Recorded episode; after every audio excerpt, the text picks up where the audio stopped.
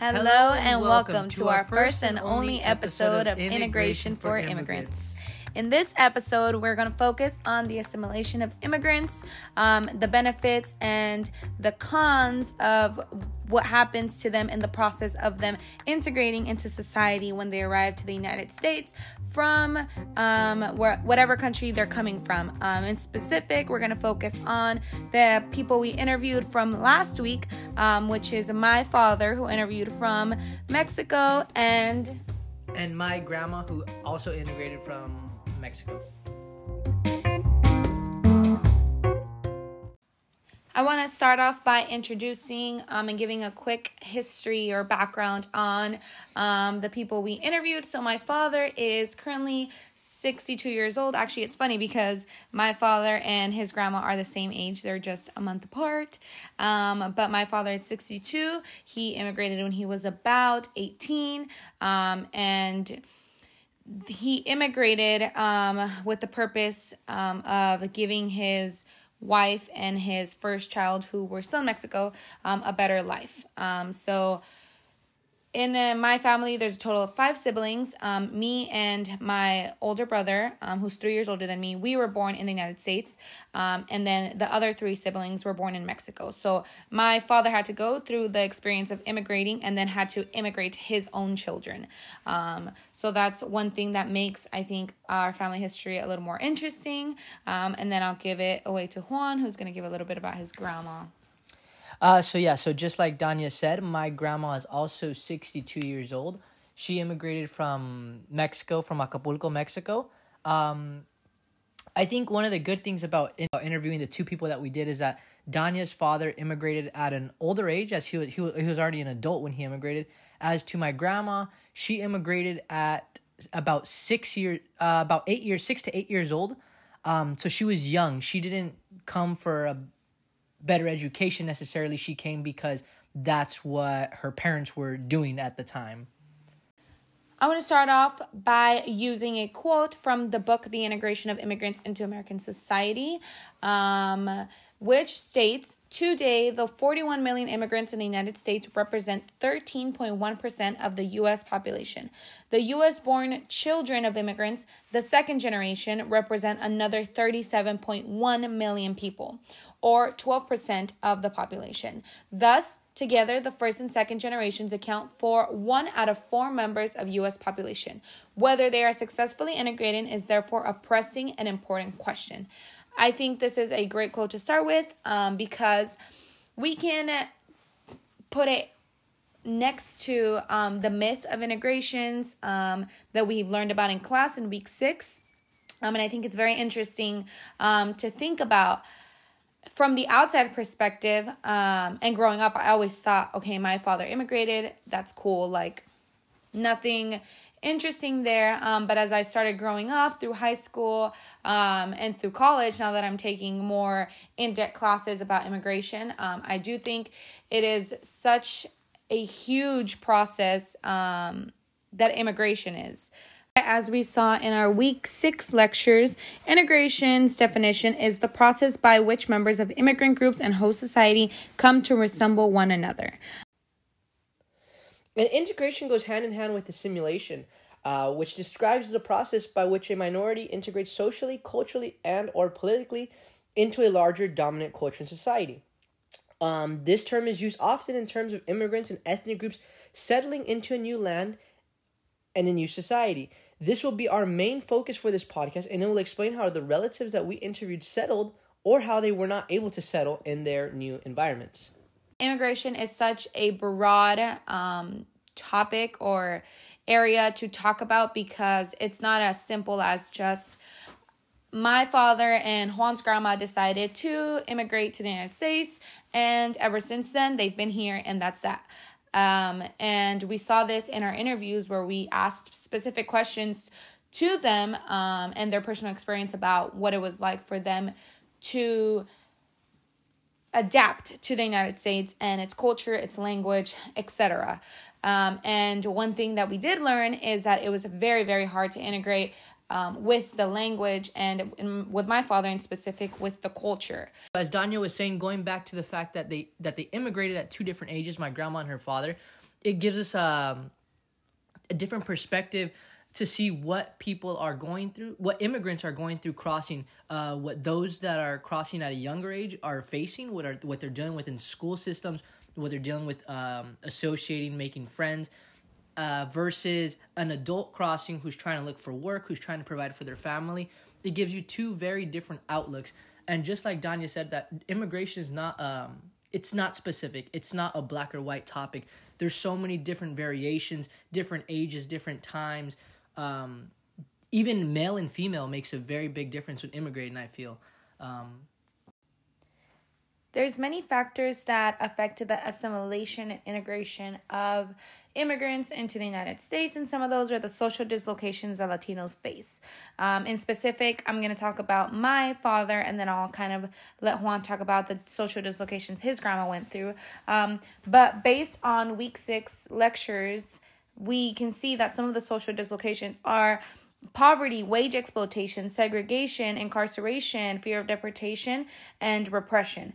Um, I immediately thought of my father when I read all of these in the lectures because he talked about each of these in his interview. He spoke about how he didn't have status, he didn't have a social security number that he could use for him to get fair wages. So he was always getting exploited in work. He was getting paid less because the employers knew that he couldn't report them.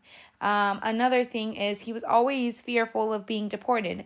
And he was deported eventually. And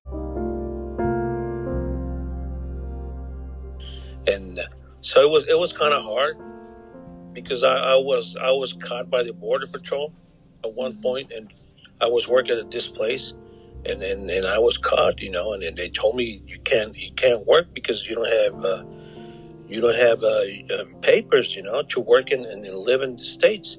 So we're gonna have to send you back to Mexico. Although my grandma was not deported, one of the dislocations that she went through was segregation. When she was in the elementary school and from fourth grade to middle school, she was often bullied. She was pushed aside uh, she said that there was times where uh, older people were waiting for her outside of school, just waiting for her to get out so that they could beat her up. Um, she was seen as a nobody because of who she was and because of where she was from. Uh, she said that lot, oftentimes that they saw her as an immigrant, that they saw her as a uh, Tijuanera, not a Mexican, a Mexican, not as a as a Mexican American, but as a actual immigrant from the other side of the border. And she said that's what made it very different for them. Um, that everybody there was a Mexican American. She was, even though she was Mexican and living in America, she was seen as different because she was actually from the other side of the border.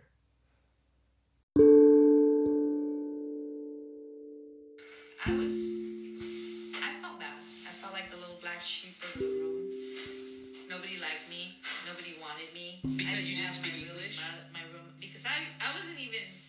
Mexican to them. I was a TJ. TJ was like a bad thing to be. Like uh, being from TJ? Uh huh. Oh, okay. Tijuanera. They said it very, ugh, you know? So they looked down upon you from where They you're did. from. Okay. They did. And I would look at them. I'm not, yo no soy de Tijuana, soy de la Ciudad de Mexico. They didn't know the difference. They didn't care. You were from Mexico, you were from across the border. It's the same shit. and that's the way they saw me.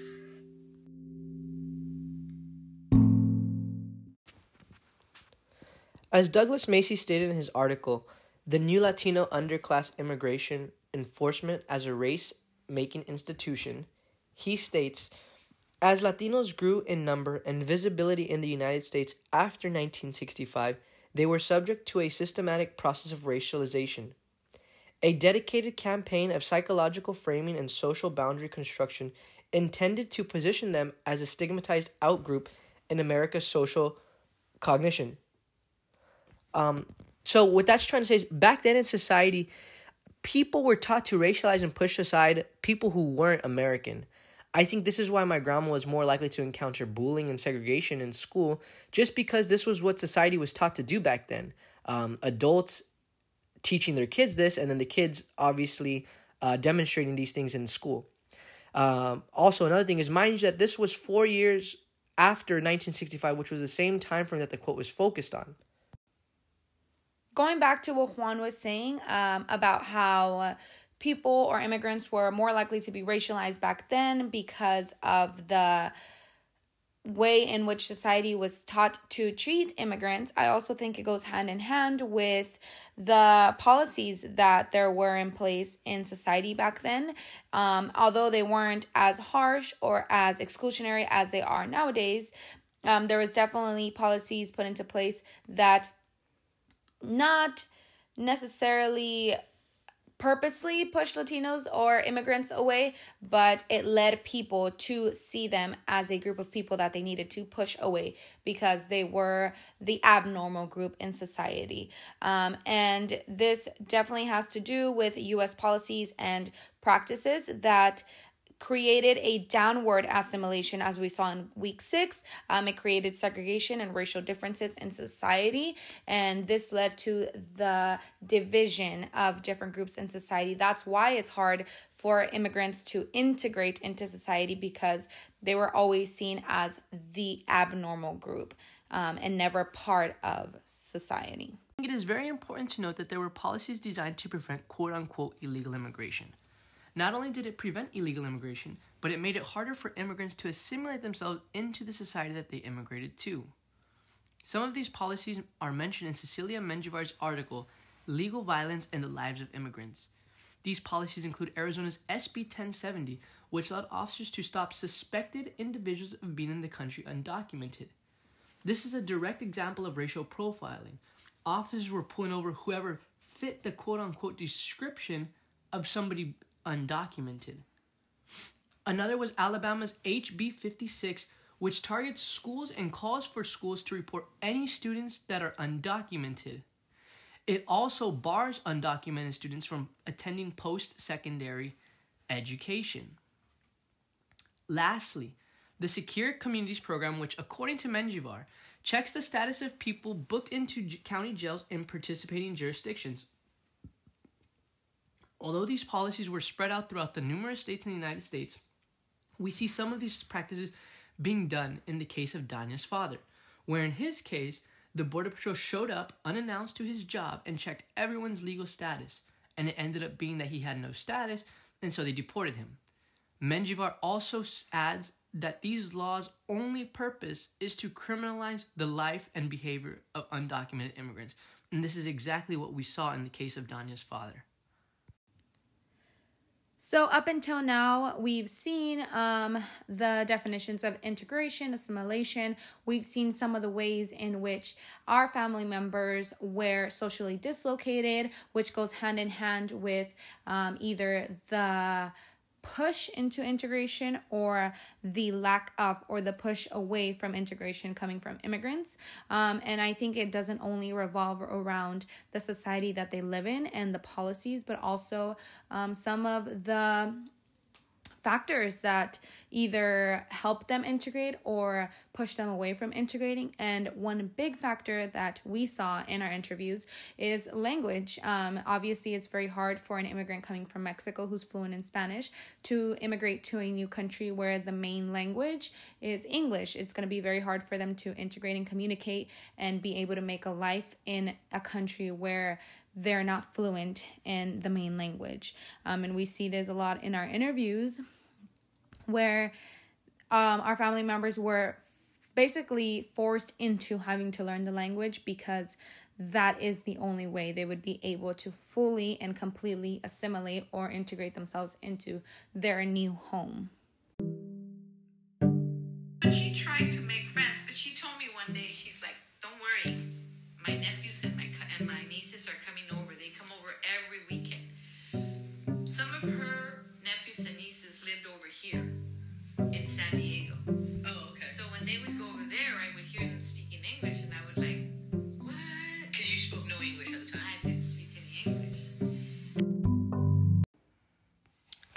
With that being said, for my grandma, based on the conversation we had and looking at how things turned out for her, the social benefit that was on the line outweighed the mental cost. I think this is true for a couple reasons. One being that she had first heard English at six years old, which is still a very young age. She entered the US at 8 and started elementary school where she said that she caught on to English really fast, that by the 4th grade she was pretty much fluent. For her, there wasn't really a mental cost. She was young and school was in English, so she kind of had to learn it as well as um, statistics showing that it is easier for your brain to learn a second language at a younger age rather than older, just because the brain is uh, still in process of growing and it's easier for the brain to grab onto the language rather at a younger age rather than being older, right? Um, also, most of her friends in school already spoke both English and Spanish, uh, so this this allowed for her to integrate easier. She saw that she wouldn't be the only one speaking both. She saw that it was kind of normal for her, that it was almost expected of her to learn both languages, just because her friends spoke both. Most of her friends spoke both uh, languages. Her teacher spoke both languages, uh, so it made it only made sense to her to want to learn English. In the interview, she mentioned how cool it was to hear how cool it was for her hearing her neighbor's nephews speaking in English. This gave her the desire to want to learn the language, which meant there was a small mental cost for her. As Juan stated, his grandma didn't have that many obstacles in her way to learn the new language that she needed to integrate or adapt to. Um, however, my father definitely did have more of a hard time, and I think it also has to do with the fact that he was already an adult when he came to the United States, and it was harder for him to adapt because he didn't have to go to school every day like Juan's grandma did.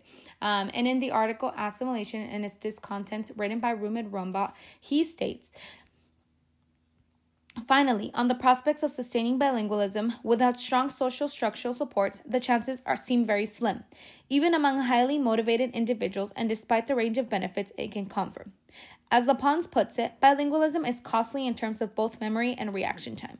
Thus, for an individual to become or remain bilingual, the social benefit must outweigh the mental cost.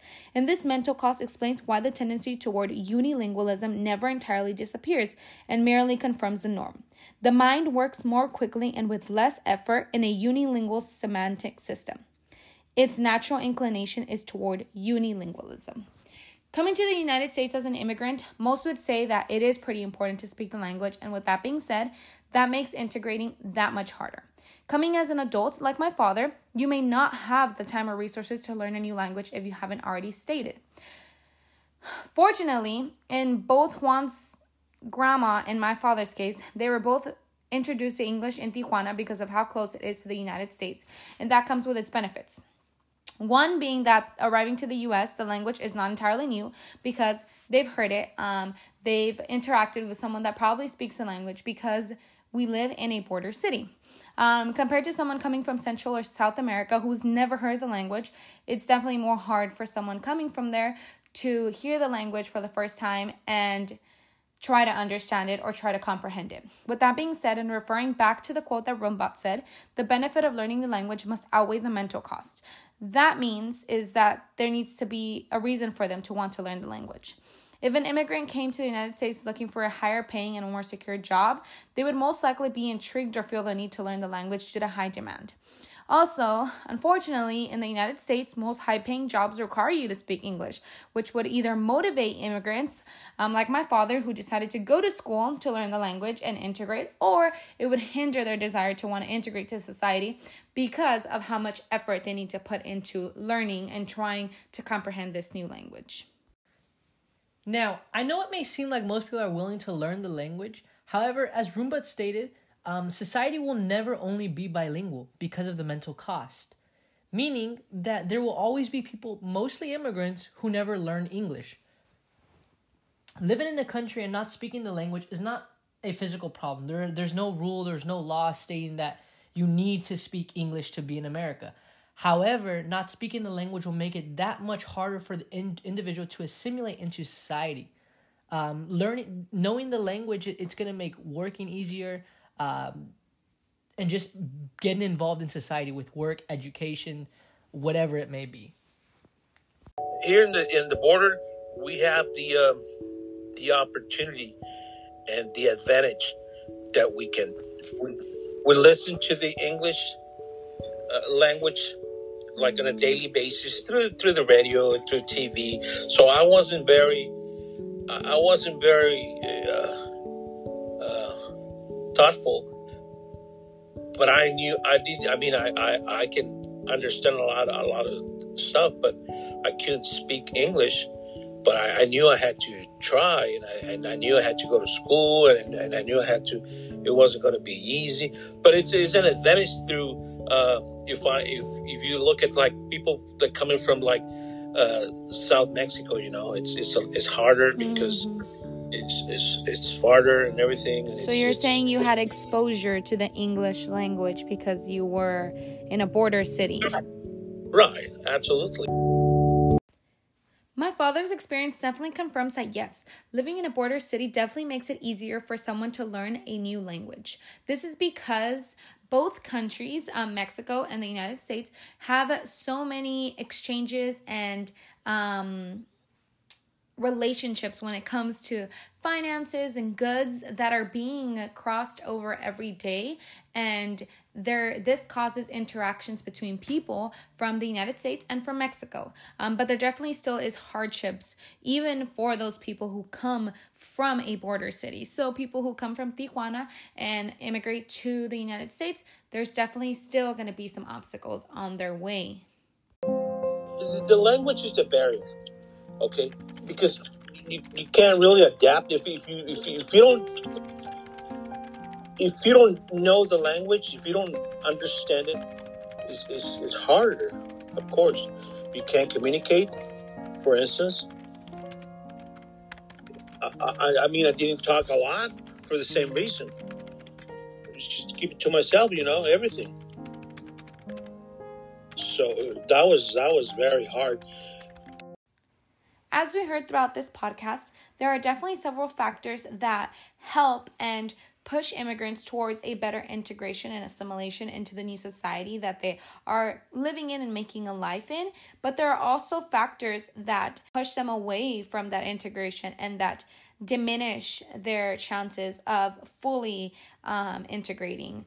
And Obviously, these aren't the only factors, but this is what we decided to focus on. And from integration to assimilation to social dislocations to barriers, any of that, um, there's always going to be some challenges that immigrants face, but overall, it's always worth it. you know the accent and all that you know it wasn't like easy for a lot of people but i mean i, I didn't have a lot of I, I, I- I don't need, i didn't have a lot of uh, problem you know? Understanding it and, and and learning today i mean i still learning you know? I mean it's not perfect but uh, i'm just doing my best you know